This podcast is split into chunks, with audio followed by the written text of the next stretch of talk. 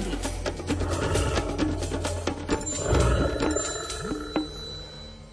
Popri svojej vedeckej práci sa usilujem všemožne popularizovať prírodu, aby sa o živote v nej dozvedelo čo najviac ľudí. Nestačí, aby prírodu chránilo len niekoľko profesionálnych ochrancov a milovníkov. Pre toto poslanie treba získať čo najviac obetavých nadšencov. Dosiahnuť to možno len tak, že týmto ľuďom priblížime problematiku zrozumiteľným a vhodným spôsobom. Potom, keď spoznajú vzácnosti prírody, dokážu sa natchnúť aj pre jej ochranu. Vo výskume ani v ochrane prírody nedosiahne človek veľa, ak si nezíska spolupracovníkov alebo aspoň informátorov. Trpezlivá mnohoročná spolupráca s tlačenými i elektronickými médiami, prednášková činnosť po školách a terénne výlety s deťmi prinášajú bohaté plody. Niekedy sa prejavujú v podobe listov a telefonátov – Dozvedám sa z nich mnohé skutočnosti o dianí v prírode. Neznámy ujko mi napíše, že má radosť z návratu bocianov. Tetka sa zasa teší, že jej na krmidlo prilieta počas zimy veľa síkoriek, brhlíkov, stehlíkov a čížikov. Malý chlapec sa ma v liste spýta, do akej školy sa má prihlásiť, keď sa chce stať profesionálnym ochrancom prírody. Všetky listy a telefonáty majú spoločného menovateľa, ktorý má pre mňa najväčšiu hodnotu. Tým je hlboký záujem ľudí rôzneho veku a pracovného zaradenia o dianie v prírode a jej ochranu. Každý list či telefonát aj od neznámeho človeka, v ktorom sa mi zdôveruje so svojimi zážitkami v prírode, je pre mňa tou najkrajšou odmenou. Odmenou ktorá ma drží nad vodou. Dnes, v uponáhľanej dobe na úsvite tretieho milénia, keď je čas čoraz úzko profilovejšou veličinou, je vzácnosťou, že si človek sadne a napíše pár riadkov alebo zdvihne telefón, aby sa zveril s takou na prvý pohľad maličkosťou, ako je prosté očarenie prírodou. Tieto listy či telefonáty prezrádzajú, že ich autor miluje prírodu z hĺbky svojho srdca. A toto vedomie je pre mňa energia, ktorá mi pomáha žiť.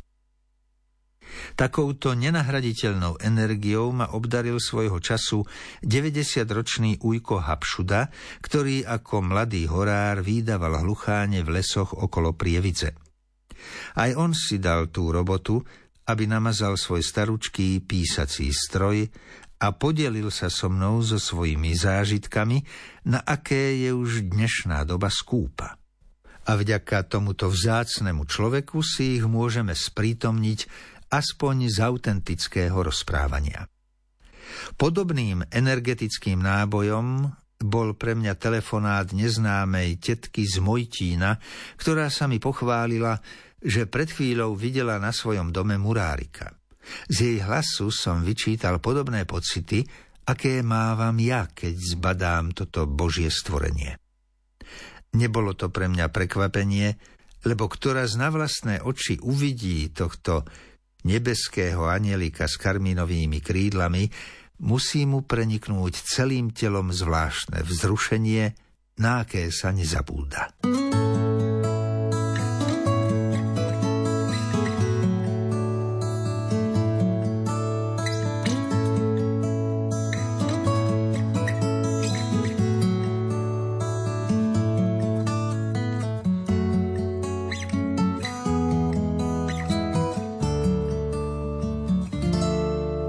Vo svojom stvorení nechal nám správu, stala sa zjavením jeho slávy. Zem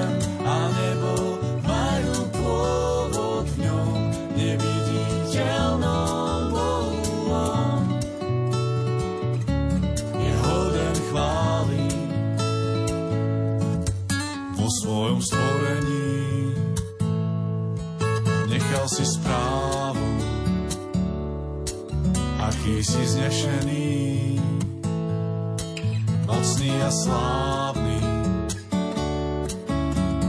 Zem a nebo majú pôvod v ňom, neviditeľný.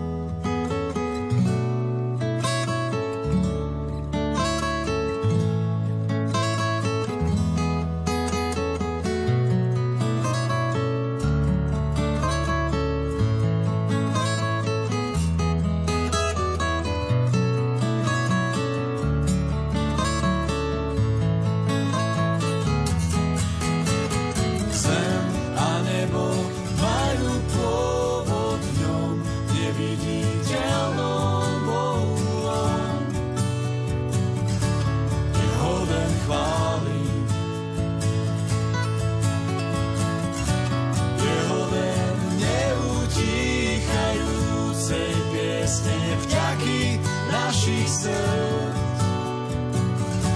More ti patrí.